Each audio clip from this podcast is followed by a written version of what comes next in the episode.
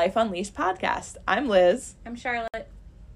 And we're going to be talking about good trainers with bad dogs today.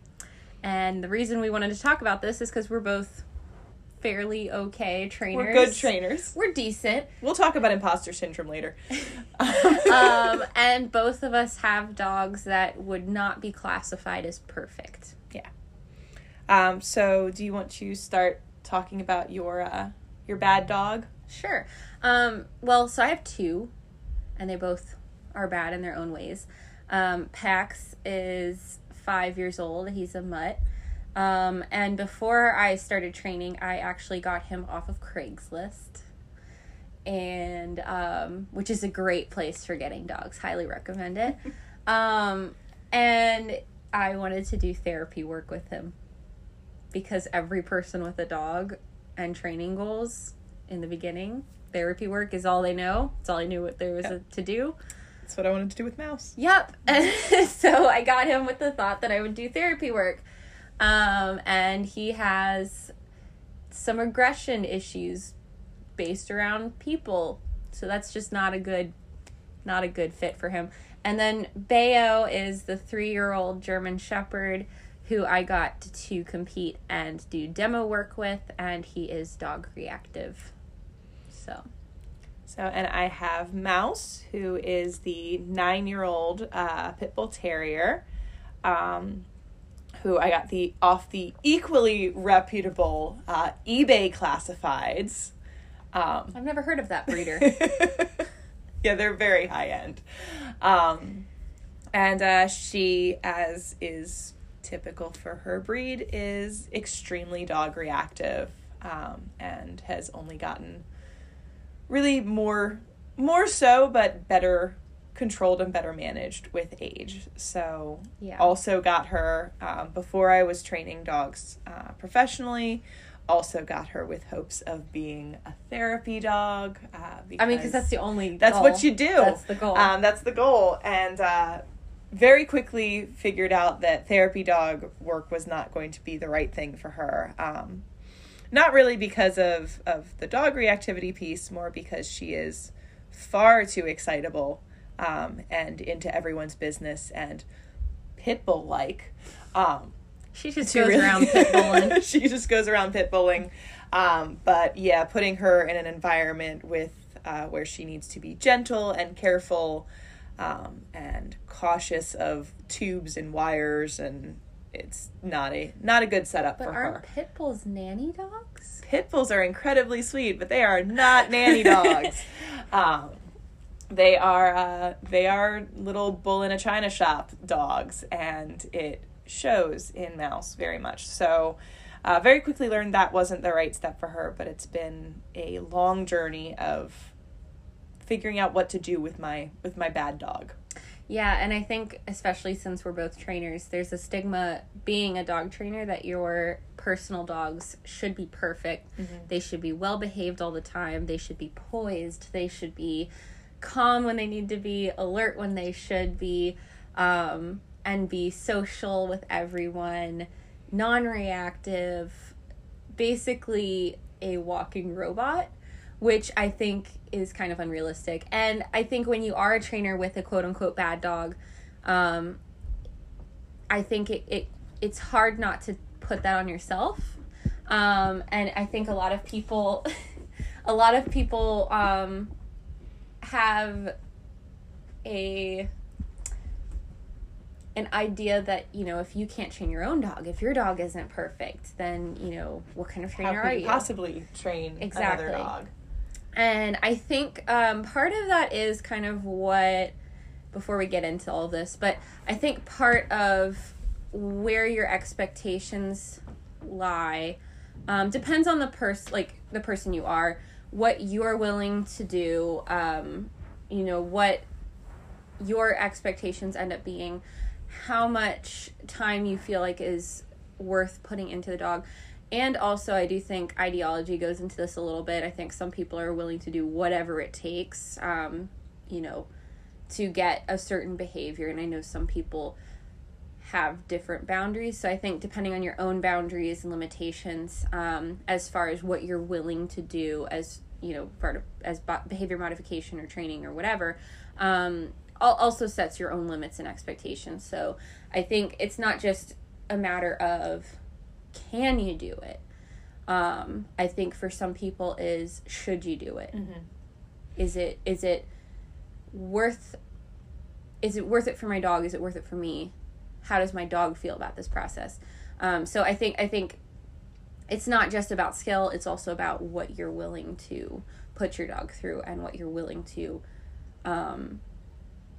put yourself through, I guess, as well. Well, and I think that that's an extension of our cultural expectations of dogs in general. There's an expectation that when you are looking at a trainer's dog that they're going to be perfect in every situation, because there's, to some degree or another, there's an expectation that every dog can and should want to like and get along with other dogs, like and get along with people, and that's not necessarily realistic depending upon the combination of breed and genetics and experiences that dog should have. So then doubly so when you have a dog who, because of everything that went on in their body chemistry, belonging to a trainer who doesn't necessarily have that social inclination, whether it's towards people or towards other dogs, I think that causes even more pressure surrounding the idea of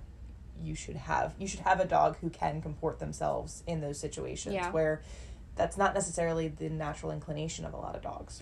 Yeah, and then I think, and it again, it goes back to like what matters to you as a trainer. But for you and I think when I say this, I'm speaking for both of us. Both of us want our dogs to enjoy the training process. Both of us want to enjoy training our dog and the time we spend with our dog. And if our dog is miserable around other dogs, if they're uncomfortable around other dogs, if they don't want to be touched by people, those are not situations we want to put our dogs in, even if we could train the crap out of them to a point where they could control themselves. You know, it doesn't mean they're going to be enjoying the process. They're still going to be stressed. And then also as a professional, we need to make sure that we are not only not setting our dogs up for failure, but also not putting our clients in a position to be the recipient of that failure. Right. Yeah. So I think, you know, again, just keep in mind, just because you can doesn't mean you should. And I think everyone's goals and expectations are going to just be a little bit different. So with all of our dogs, there was a moment in their life where we noticed things aren't quite right. For Pax, I was not a professional trainer yet. I think this is going to be kind of similar to how you've had with Mouse. But I was not a professional trainer when I got Pax. And to be honest, I really didn't notice things with people until he was maybe about 8 or 9 months old. However, he did have guarding tendencies towards people from the time he was 11 weeks old, and would attack people over food. Somehow I didn't think that was, it just didn't occur to me that was, he might have issues with people in general. I thought it was very isolated. So while looking back on it, I do realize that he had issues from the time he was a tiny puppy. As, you know, intellectually, I didn't notice it until he was probably 9 months old. And at that point, I also didn't have the tools to really address it properly, so I didn't do the right thing with that. I didn't really think of it as a problem either. I thought, it's just something I need to train out of him. I'll just force. It's all in how you raise them. Yeah. So, and my response to it wasn't great until I started going to, you know, people who are a little bit more equipped to work with this kind of stuff. But, you know, I did the wrong things for the right reasons for a long time with him. But honestly, it took until he was about probably 2 or maybe a little bit after that where I really accepted that there are some things he's just never going to enjoy, and that I should kind of adjust my expectations with him. Whereas with Bayo, I got him when I was in, you know, already invested in being a professional trainer. I got him specifically for sport work. He was going to be my upgrade dog. If anyone listens to the Cognitive Canine or Cog Dog Radio, she had a whole episode on upgrade dogs. He was my upgrade dog. And I had all of these expectations with him. I went to a very nice breeder. He has proven parents. Like, everything was great. And at 8 weeks old, I went to introduce him to another 8-week-old puppy to play with, and he got very defensive and snapped at the puppy. And so that was the first thing I saw, but it didn't really, I didn't go, oh, this is a dog that's going to have dog issues. It was, oh, you didn't like that. Let's work on that. And then I noticed that he would bark at any dog that came through a closed door that he couldn't see, you know, so in a sudden dog. And so I thought, okay, it's dogs that surprise him. And then he had a hard time with dogs at the vet office. So I said, okay, it's dogs inside and dogs that surprise him. And some dogs that he sniffs. And I took him to class at Coventry. And he was about, I think he might have been 8 months or 7 months old at that time. I think he might have been 7 months. And he barked at dogs that came into the room. But besides that, he settled in well. So I thought it was just certain things that were setting him off. And then over time, I finally started calling him reactive. I think it took until he was about 1.5 years before I actually called him reactive. So it took me a while to actually accept that he had dog issues. So from the time that I noticed stuff with him, which was 8 weeks old, to the time that I actually went, okay, this is what I have. I'm going to accept that this is what he is. I'm honest with myself. It was 1 year and a little bit before I could actually say that that was who he was. So it takes a while. Yeah. And I think that, I think Mouse's timeline is probably even stretched beyond that. I wasn't at all in the training world when I first got her. I knew I wanted a pit bull because when I had worked at a kennel when I was much younger, they didn't play the pit bulls because of the liability involved in having a pit bull in daycare. So those were the dogs that got some extra time when they were out in runs while they were boarding. We made sure to give them some extra attention since they weren't getting out and playing. So I spent a lot of time with the pit bulls and I really liked them. I think they're goofy and fun, and everything I liked about them I still like about Mouse. But I had no idea of what I was getting. I was very much one of the it's all in how you raise them mindset. And I think that hurts to admit. Well, I think it's hard not to when you get a dog to go, well, I'm doing everything right. So it should all go right. You know, it on paper I was. You know, I had her. You know, I went online and I found one of the most well-regarded places to go train my dog nearby. I went to Coventry. I went to Coventry. We went into classes.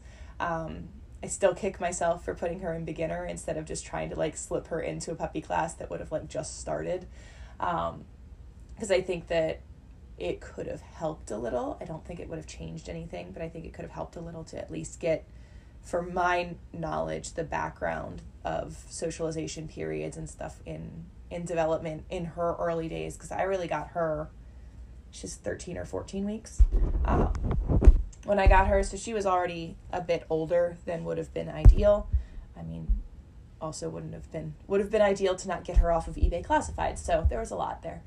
But it took me a long time to really see what was going on for what it was. I think for a long time in classes, I kind of attributed it to she's an excited puppy. Because in a lot of ways she isn't, for a lot of dogs, not for a lot of pit bulls, but for a lot of dogs, it's about, reactivity, and dog aggression is about fear, or it's about control, or there are negative feelings surrounding it. And wrapping my head around the idea that this dog is dog aggressive, this dog is dog reactive, but it's really about the joy of fighting. She's happy She's about it. She's very happy to beat you up, if you're another dog. And that was really hard for me to, that's still occasionally really hard for me to wrap my head around. And it's hard to explain to someone who doesn't know the breed. Mm-hmm. I think a lot of people know quote-unquote pit bulls. They think they do. Right. And when you meet an actual American Pit Bull Terrier, they have different breed tendencies than, say, like an American Bully or mm-hmm. even an American Staffordshire Terrier, who look physically very similar. Yeah. But both of the other breeds that I just mentioned don't have the same dog aggression. Mm-hmm. And so a dog that, and people hate to hear it, but for generations have been bred to fight, she's going to have a motivation for that. Mm-hmm. And she does. She looks like she's having a great time yeah. when she's lunging at another dog. And you'd go, oh, okay, well, that's just a friendly dog. No, she will. She'll fight. Yeah. And so, I think to my incredibly naive, untrained eye, I mean, it was bigger than a lot of the frustration, greeting, lunging. You know, the excited doodle in the class was also lunging at the end of their leash. And it took me a long time to figure out that, no, it's a different intensity. This is a different intensity. And then once I really saw it was further on in classes, and by that point I was the person in the corner desperately trying to play attention games with my dog because she wasn't progressing the way those frustrated greeters did. The frustrated greeters learned, okay, I pay attention to mom and dad, I get treats, this is great. Mouse wasn't taking to that as easily because she's got significantly more drive to go after the other dogs than a dog who really just wants to say hi to everyone they meet.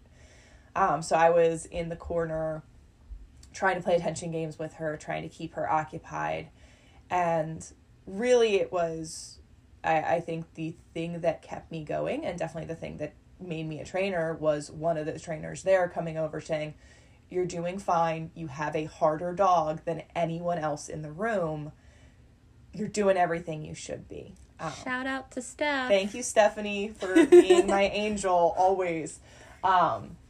So, you know, that was huge, because I think it was, I can't specify when, but it was very much a dawning realization alongside just very, very sad realization. Was that the first time you heard or understood the label reactivity? Like, did no one before that say, like, oh, you have a reactive dog? I think it was probably the first time that I heard it used, and I really grabbed onto it because I didn't want to label her aggressive, mm-hmm. Especially because, again, she wasn't angry, so aggression didn't feel right. It still feels off because mm-hmm. it there's a connotation around there of negative emotions, and she doesn't start with negative emotions. She'll absolutely escalate to negative emotions when dogs react negatively to her because they don't think it would be fun to fight. And how could they? And she just thinks that that's incredibly offensive. Yeah. But, you know, it's hard to get my head around that as aggression, and it was impossible to get my head around that as aggression when she was younger, just because I was coming at it from such a hopeful, optimistic, naively optimistic place. So reactivity was something I could handle. It was a word that I could lean on and that I could work off of. So I'd say it wasn't, you know, it was probably once she was well into her teens that I was aware of it. I think coming to terms with it was a different process and is something that I've kind of worked with over the course of her life. You know, I think if I had come to terms with it faster, I probably would have proactively pulled her out of daycare. I think that they did amazing things. They bent over backwards to make sure that she could stay and play with dogs that she could handle and dogs that could handle her. But I think in the end, it probably would have been better had she been taken out of those situations. Yeah. Earlier. So I think if I had truly come to terms with it, I would have taken her out of that earlier. But there was a long period of first, accepting that she was reactive, and then a lot of regret over, well, if I had just socialized her, if I had just gotten her earlier, if I had just X, Y, or Z. And I think that that's something that you had a note that you wanted to talk about, of just not dwelling on what it could have been. Yeah, so, and that's actually where I was going to go with that. Yeah. I think everyone wants someone to blame when they have a problem. And I think that's understandable. And if it's not someone, it's something. So you could blame it on the fact that you went into a beginner class instead of a puppy class. Mm-hmm. You could blame it on the fact that you didn't take her out of daycare early enough. I could blame Bayo's reactivity on maybe I let him interact with too many dogs, or, whatever it is. But the fact of the matter is, it doesn't matter what you could have done or what did happen. The fact is that it is what it is now. And I think holding on to what could have caused this, what did I do to cause this, or what did I do to create this behavior, it doesn't help you in the moment necessarily. So and this goes, I think, more in line with people who rescue dogs that are older with behavior issues, and they go, well, I think he was abused, or I think he had a really bad experience with a man wearing an orange hat. Yeah.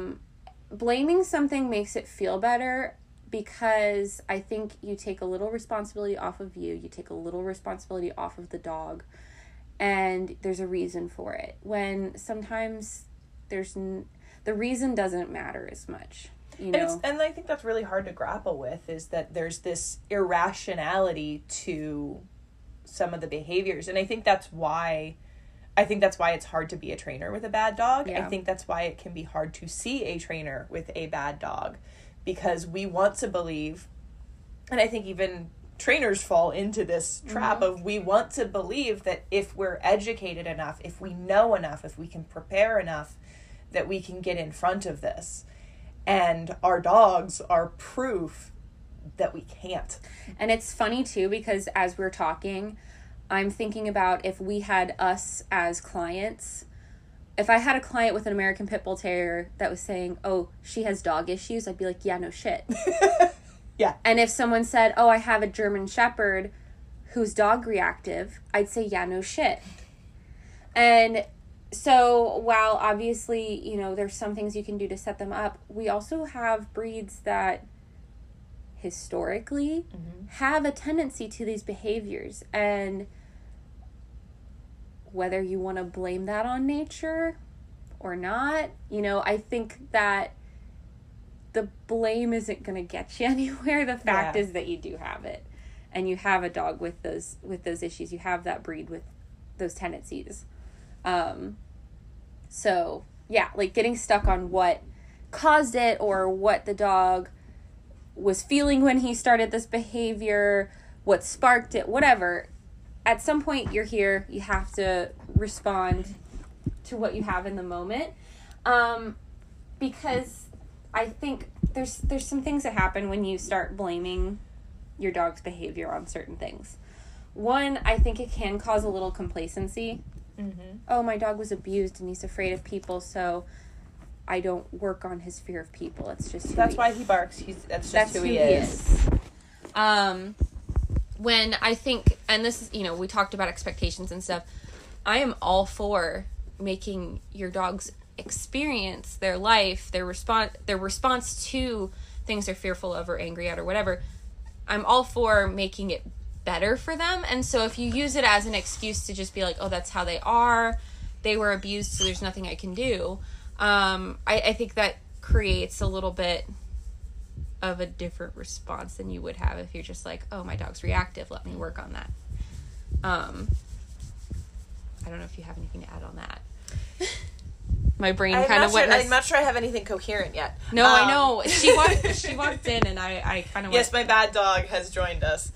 And now she's mauling everyone with kisses. I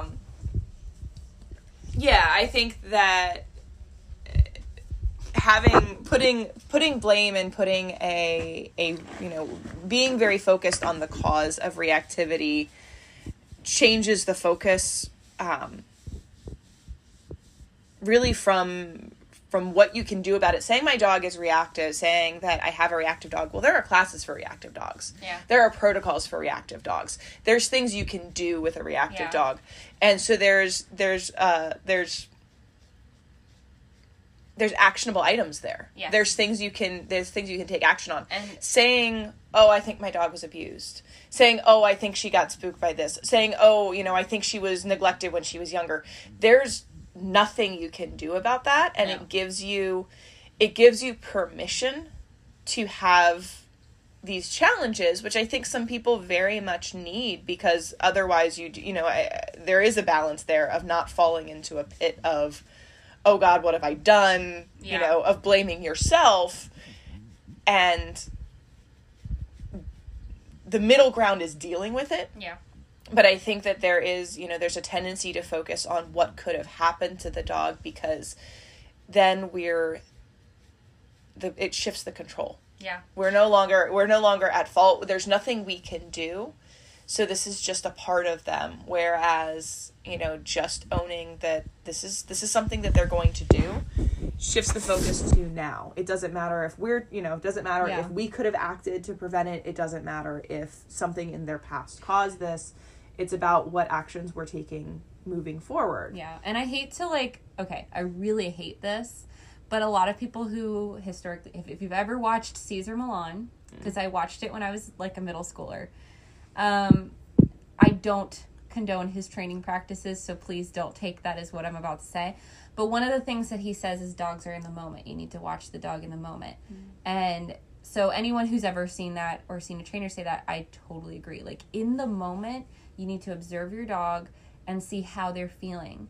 Because that blame, that history that you have in your head could also work against you. We talked about this last week about expectations and stuff. My dog has never been afraid of people or, people with masks. And my dog 2 weeks ago barked at a lady with a mask and a big floppy hat on. And I can't sit there going, you've never been afraid of this. You are not a dog, that feels this way. In the moment, you have to kind of react to how they're feeling or prevent them feeling bad if possible. I'm rambling. You? Never. But to go back on what you're saying, I think it is important to not get stuck in the rut of doing nothing.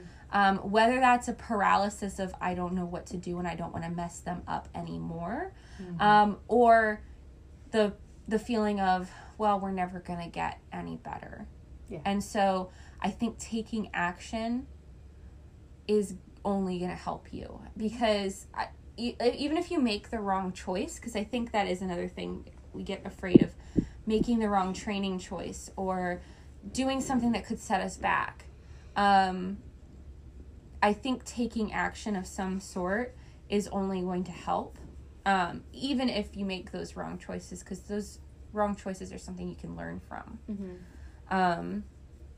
And, thinking about what could have caused your dog's reactivity doesn't help them in the moment, but reflecting on that and preventing that maybe with a future dog could be helpful. It's not going to help your dog now. But taking action and continuing to try to move, whether or not you move forward, is another matter. Yeah, I think that once you get into that action... Happy Pit Bull Tale is going to be on this podcast. I think once you get into that taking action mindset, you can then use those failures as an opportunity to learn. Must you? You can use those failures as an opportunity to learn. And as data, of this, okay, my dog can handle X, Y, and Z, but they cannot handle B and C. Yeah. You have that information then, and then you know what you're working off of, what you're working towards. Yeah. Yeah, so, all of this is good. I feel like there's a lot of feelings that come with having a quote-unquote bad dog. And I think it is really important to accept how you're feeling. Don't try to push those feelings down, and don't try to take it out on your dog or other people around you. I think it's okay to accept that you're sad about how your dog is, or it's okay to feel disappointed in how things went. It's okay to feel frustrated. I think when those feelings are not okay, or when you're putting them into your training plan or your training session. But I think it is very important to acknowledge how you're feeling about this, and acknowledge that those feelings are valid too. Because I think there's also a thing too where people get like, well, you should be so lucky you have a dog, or you should be so lucky that your dog isn't worse. Mm-hmm. And I think it's okay to feel bad about it. Yeah. Like, I think it's totally okay. I mean, it's really, like, you know, I mean, I look at what you go through with Pax, and I do feel guilty sometimes feeling as bad about Mouse as I do, because there's always worse dogs. Right? There's always worse dogs. There's always dogs who have bigger complications. But reactivity in all of its forms is draining. It's exhausting. And it can be a challenge to work with. And I think letting yourself be drained, letting yourself be upset by that when that's where you're at, also lets you have... I'm taking a picture of her. I did. It also gives you, the clarity to take breaks when you need them. Because just as much as it's important to pay attention to your dog and how they're coping with their environment and how they're coping with stressors, it's important to pay attention to when you're trigger stacking and when you need to take that break, because our dogs are connected to us. Yeah. And they feed off of the information we're giving them too. So if you're in a spot where your dog has had, maybe had a few reactions recently and you're feeling more tense about it, then denying that you feel that way and kind of shutting that out doesn't do any good. No. Because I think that is a thing that I do, at least, where my focus is solely on my dog, how he's feeling, his progress or lack thereof. Mm-hmm. And I kind of push myself past a point where I should have taken a break. Or, because it's not just about the dog. It is about you too. If you're trigger stacked, if you're stressed, if you are not thinking objectively, mm-hmm. if you start getting emotional in your sessions, that's when you need to take a break, because you are the other end of the leash. You are part of this equation. Yeah. It's not untrue that tension travels down the leash. Mm-hmm. So your feelings, your emotional state is just as important to take into consideration. I think it's also important, we talked about not putting the blame on things. Don't blame yourself either. And just because you have experienced what you believe to be a failure does not make you yourself a failure as a trainer. Yeah.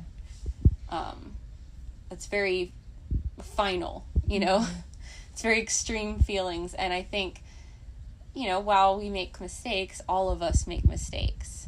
And I do think, especially, you and I, we put a lot of value into what we do, right? We have pretty impactful goals, meaning we want not just dogs in our care or our students to be well behaved. We want the people to have a greater understanding of their dogs. We mm-hmm. want the dogs to have less stress and be better understood. We want there to be an understanding of thresholds and communication between dog and people. And I think that goes a long way beyond just obedience training or manners training.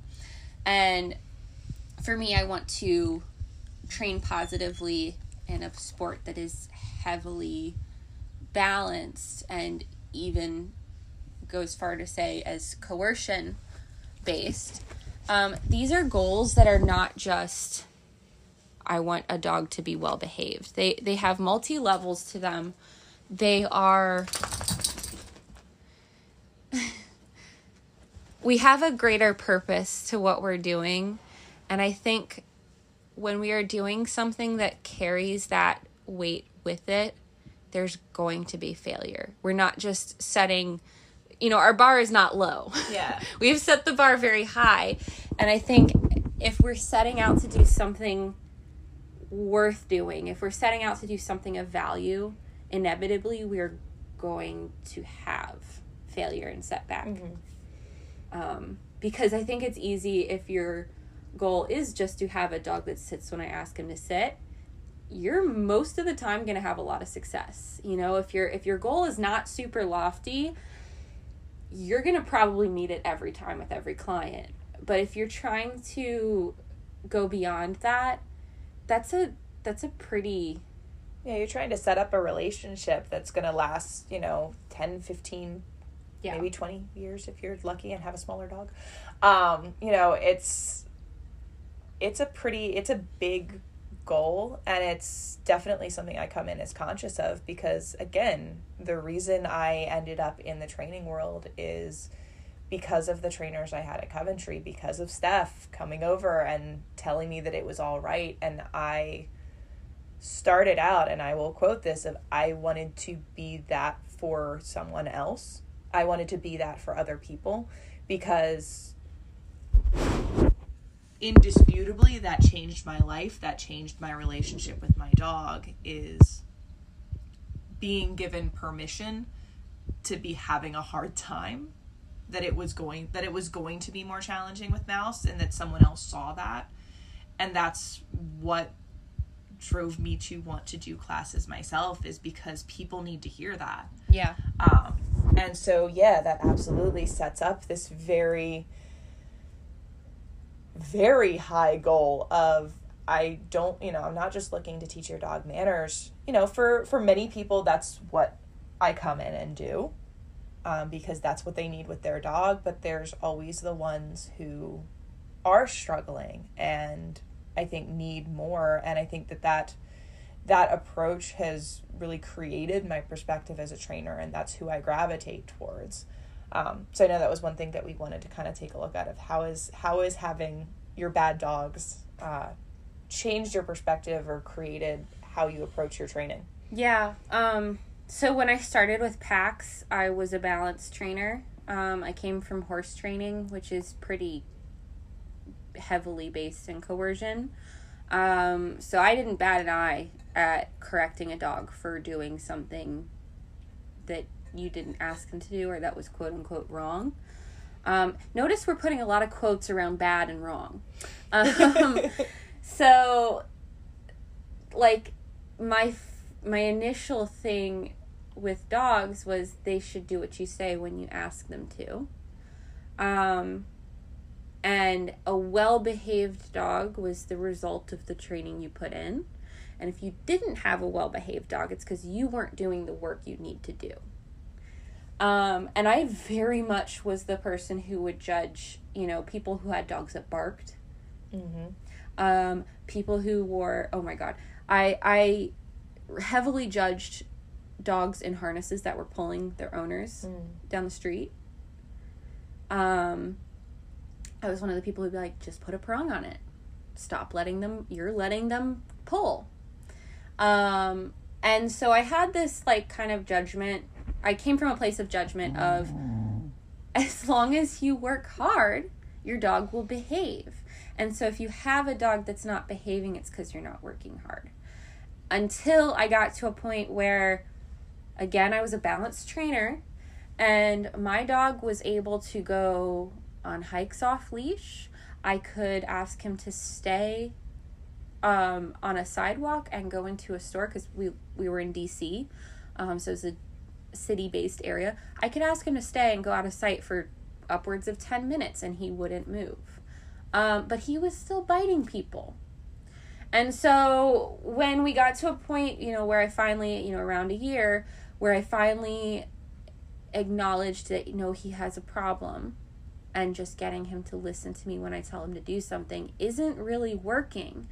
I had to acknowledge the emotional aspect of my dog.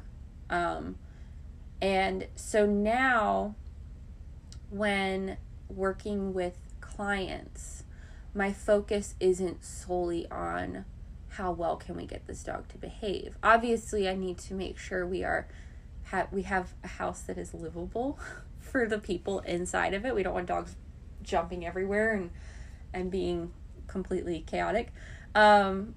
But I also try to make a point to acknowledge the dog's emotional state and address that, as well as any behavioral issues that come across. What was the question? How has having bad dogs changed your perspective? Yes, or created your perspective? I was answering. You were answering. I was answering. I just want to make sure. And you know, when my dogs have a reaction, I'm not quite as angry at them. Mm-hmm. You know, I not so much at Bayo, but with Pax, when he was really young, if he did something wrong, I got frustrated. He was disobeying me. Mm-hmm. He wasn't respecting me.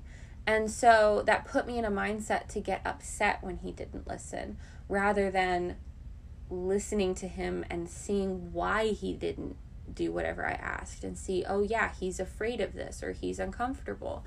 And so now I'm far less judgmental about people who have quote unquote disobedient bad dogs, because you know it's not just one level we're dealing with. Mm-hmm. There's multiple levels to why the dog is doing what they're doing, and I think the average pet owner is dealing with a lot at once. Mm-hmm. And so to come in judgmental and say, well, you just need to be a better dog owner, is not just the answer to everything, because you know there's a lot of things that drive a dog to behave badly. Mm-hmm. And a lot of times it's things that are out of our control. Yeah. Like the genetics they're given is a big one. So I'm definitely far less judgmental. And I'm also a little bit more understanding with my own dogs. I have more patience. I'm trying my best to adjust my expectations. I definitely have done that with Pax. Mm-hmm. With Bayo, I still haven't. We're not there yet. I still have high expectations. You have high expectations, but I think especially over this last year, you've done a lot of adjusting how you're approaching things and taking a step back when he needed to take a step back from things. Yeah. But I think that's probably a common thread in when you're living with bad dogs. Of starting to approach things more from emotional stability before other things, because I didn't come at this from a training perspective at all. I came at training initially from a pet owner's perspective, and growing up, I grew up around dogs. I always had pets around. It was a much more lackadaisical pet ownership, I think. My family adored their dogs. We spent a lot of time with them. There was always, a lot of care put into their keeping. There was not a high emphasis on training. There was not a high emphasis on, I think their fulfillment and enrichment in life. They kind of accompanied us and they seemed happy with that, and that was good. But, because of that, there wasn't, I had a couple books growing up of, I would occasionally try to teach my dog to walk around my basement on a leash nicely. But there wasn't a whole lot of structured effort, of my dogs growing up. I can say at least one of them probably really could have used some real behavioral training help. He was very fearful. And unlike everything we just talked about, I can narrow it down exactly to my older male cousin running around chasing him as a puppy with his arms big and spread. And shocker, Zeus was terrified of boys. So unsurprisingly, we had a sensitive dog who had a fearful experience and was therefore scared of things. And he probably always would have been more sensitive than his brother Pegasus, who was a lot more chill about everything, didn't care about most things, but didn't really have a whole lot of training experience. So there was a lot of, well, this should just work, because my dogs just worked. And in retrospect, you know, there are things they did, like, you know, busting out of their fence and busting through someone's screen door, that in retrospect, I don't know if it did actually work. I don't know that I can really say it did actually work, but it felt like it should. It felt like it should be easier than it was. So I think in that human hindbrain, it's very tempting to start to use force. It's very tempting to start to try to control the situation so you can make it just work. That's a key word that you just said, though. So I think a lot of people focus on, with training, the focus is on control. Mm-hmm. And so a lack of control equates to a lack of training, a lack of understanding of training. When I think you and I, at least, our first focus is not necessarily control. Yeah. And I don't mean that we're letting dogs off leash and hoping for the best and just waiting for that clickable moment. No, I'm not known for letting my dog off leash. Yeah, it's been a process. I'm not known for letting go of a death grip on my leash. But I think when someone would hear that, when I say, you know, my focus isn't to control the dog right away. I mean, obviously there's going to be some aspect of control in place, but I think the first response is you can't control your dog. And I think that's also a response that you get, like, you know, when someone has a barking and lunging dog or a dog that bites, control your dog. That's the response, right? Well, what does control your dog mean in that moment? It means suppress the feelings that your dog... It means shut this down. Stop it. And your dog is communicating in that moment, I feel a certain way. Now, obviously, I'm not going to let my dog bite anyone or attack another dog. We are going to have a level of control here. But I'm not going to just only focus on my dog must behave and negate the rest. You know what I mean? I need to put into some consideration of why my dog is acting this way. Why did they act that way? And how can I prevent them from feeling that way, feeling the need to react that way? So you and I think, our first goal is not to necessarily emphasize the control aspect. And I think that's what, with her, like, I'm a data gatherer, so I'm going to go and I'm gonna, if anything comes to my attention, my first instinct is to research it as far as I can. So a lot of what I was dealing with Mouse was that I couldn't control it. Like, I couldn't shut the behavior down. It wasn't working to shut the behavior down. And I wasn't coming at it with enough of an understanding of what was going on, because, again, aggression didn't seem to fit. The emotions that are brought up when you read a lot about dog aggression didn't seem to fit. So there was kind of a continuous search for better understanding of what was going on. And that took understanding where her emotional state was and learning to be very aware of what my environment, and be situationally aware, learning to be aware of her body language and seeing where her emotions were and how connected she could be with me. And that, I think, is what put me in the position to also start considering that emotion. And that's something my students hear now all the time. Like, that's my focus, is always, okay, if your dog is frustrated, if your dog is tired, if your dog's behavior gets sticky, switch to playing something fun. I care more about that they have fun training. I care more about that they're enjoying spending time with you than any single behavior. Yeah. And I do think that takes some people off guard. Well, and I think you and I become, obviously, a support system for a lot of our clients. But I think as aspiring trainers, or even just established trainers, I think it's really important that we have a support system that has the same ideology, the same... There's a word in there that I can't take out. I don't want to say morals, but those same expectations, ideals. Those same ideals, as you do, so that you have someone with an understanding of where you're coming from. Because I think also if you're all your peers have, you know, the happy-go-lucky lab that was easy to train, you know, they read the book, they followed step 1, step 2, step 3, and their dog did everything perfectly, that person's not going to have the same understanding of what you're going through. They're not going to have the same empathy. They might not have the same patience. And so you're going to have a level, I think, of judgment from people who don't understand.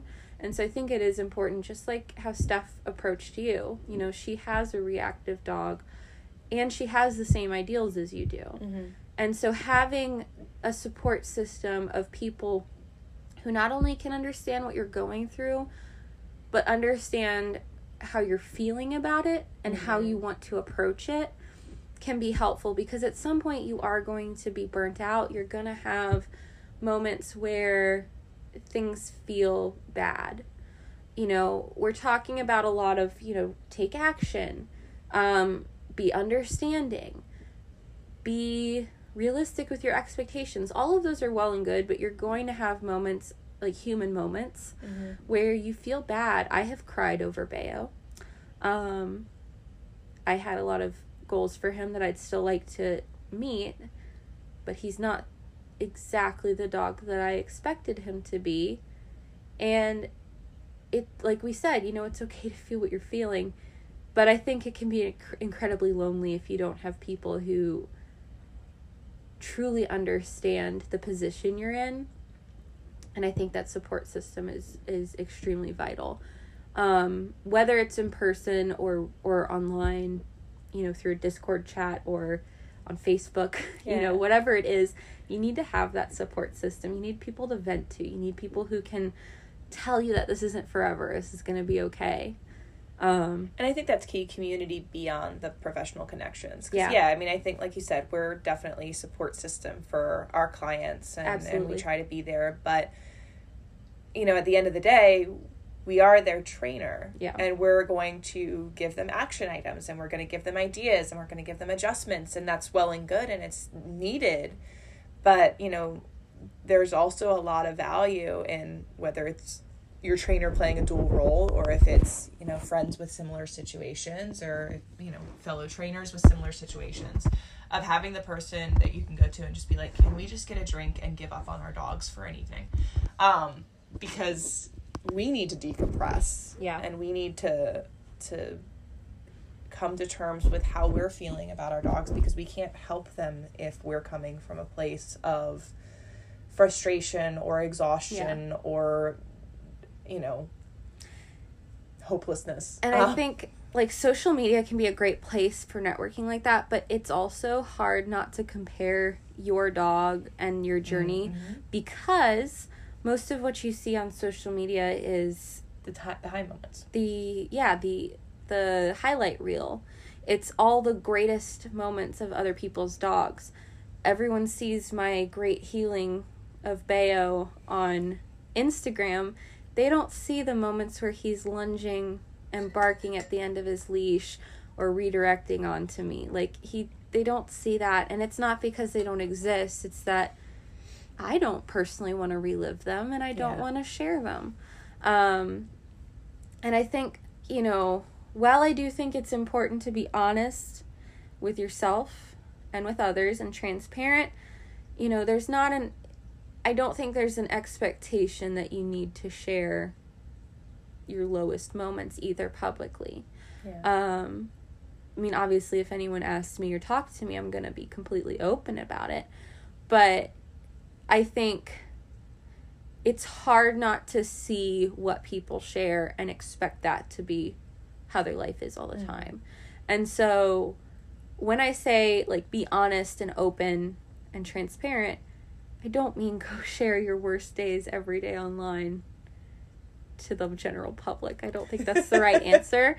But I think making yourself open to conversation to other people who are going through this, reaching out when you see other people who are struggling, kind of making yourself available, and then in turn having other people that are available to talk to, so that you're not sitting there comparing yourself to other people's highlight reel, because it really, I could absolutely see how, you see these beautiful pictures and videos of people online and you're like, wow, my dog's not like that every day. Mm-hmm. My dog's not even like that once in a month. My dog's never like that, yeah. Yeah, and so, just keep that in mind. I'd like to be that person who could feel good about sharing publicly the worst moments of my life, but I don't think I can emotionally handle that, because I'd see it every day, and it would hurt me. But I'd like to think that I'm open and approachable to talk about stuff like that. But I don't even share, like, I have two big reactions on video that I don't think I could share just straight publicly. I don't think I could just put it up. But I think that puts kind of a false, to an extent, a false image of how, my life with my dogs are. Yeah. And there's a little bit of a catch-22 with social media, because everyone does that. So if you do start putting up those worst moments, then there's an expectation that those are my best. That those are your best, yeah. That it then colors things the opposite way of, if this is all you have to share. Where, so there's a cultural agreement, I think, on putting our best foot forward on social media that does create a little bit of pretense. So I think countering that, like you said, with in-person, when you're seeing someone struggling, when you see a dog that's struggling, being available as a resource of like, hey, this is what you see of my dog on screen. This is what I take pictures of. Even the pictures of Mouse with other dogs, and what frequently is the next thing to happen in those pictures that get shared is her goosing the dog next to her. And sometimes that's taken well, and sometimes it's not taken so well. But, we share the good moment. The negative moment is one that I think both Charlotte and I are pretty open. I think you and I are both pretty open to talking through. Neither of us pretend to have perfect dogs. But also, again, as owners of imperfect dogs and being trainers that work very hard to continue to better our skills, I think it feels good to share those successes, because we know that our dogs aren't perfect. And so sharing those highlights, it, at least for me, keeps me motivated. Yeah. If I share that and it looks really good, my goal is to have more and more of those moments. And so that they kind of overshadow the moments where my dog lunges at another dog and goes crazy. That kind of stuff. Yeah, that kind of stuff.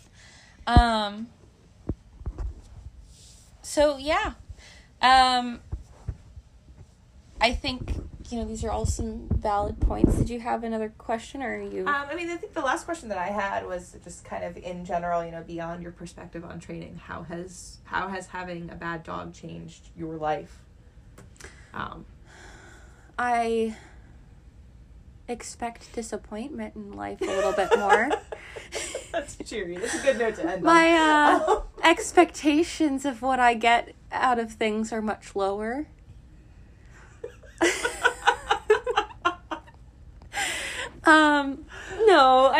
I think and I said this last... See, I'm here, like, I think it's made me a more empathetic person. I think it set me up to be a better parent. You're like, I just expect everything to be shit. Look, I don't expect shit. I definitely handle failure better. I am much more resilient than I used to be when things go bad. I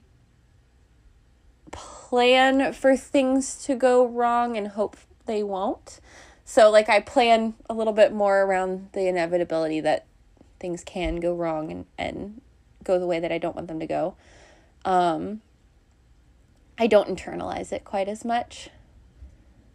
And when my dog fails, or when I fail, I don't... It's not a reflection of me as a trainer. It's just a reflection of what happened in the moment. Anyways, I am definitely now more understanding of things that can go wrong and that do go wrong. And I'm less judgmental over other people and their mistakes as well as my own, which I think is a good direction. Good development in that. I think that absolutely empathy is probably the biggest development for myself over multiple areas of my life that's come out of having a challenging dog, having a bad dog.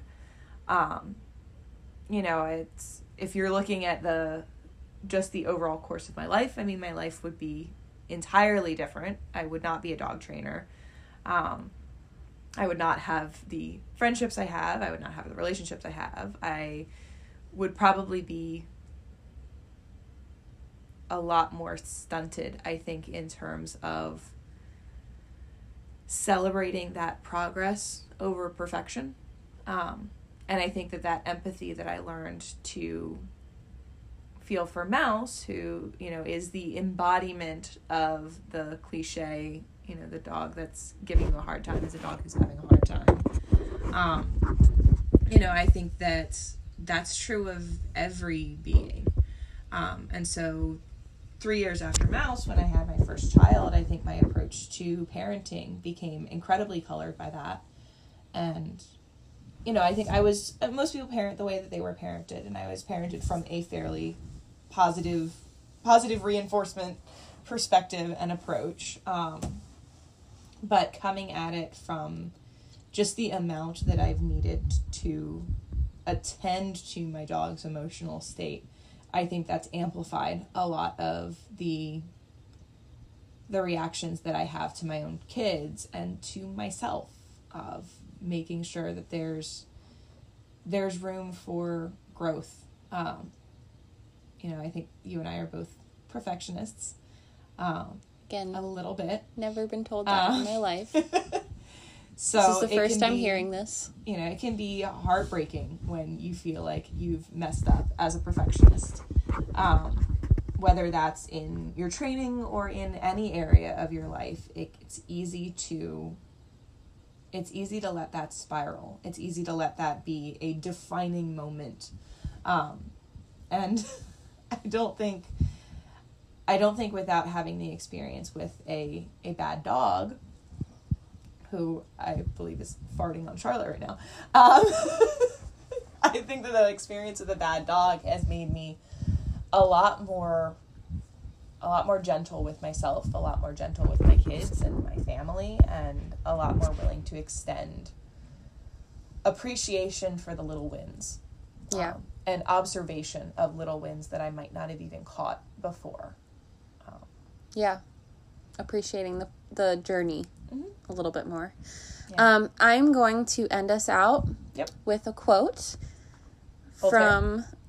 No, this one's Churchill. Sure. From Jean-Luc Picard. And it is a very... Next generation. Let's get some Star Trek in here. It is a very appropriate quote. Mm-hmm. It is possible to commit no mistakes and still lose. That is not a weakness, that is life. So give yourself a break. Understand that you can only do your best and that tomorrow is a new day. Failure will not always happen all the time. And, you know, there's two ends of the leash here. All of your efforts... I'm trying to make this a nice, like, hook, you know, at the end.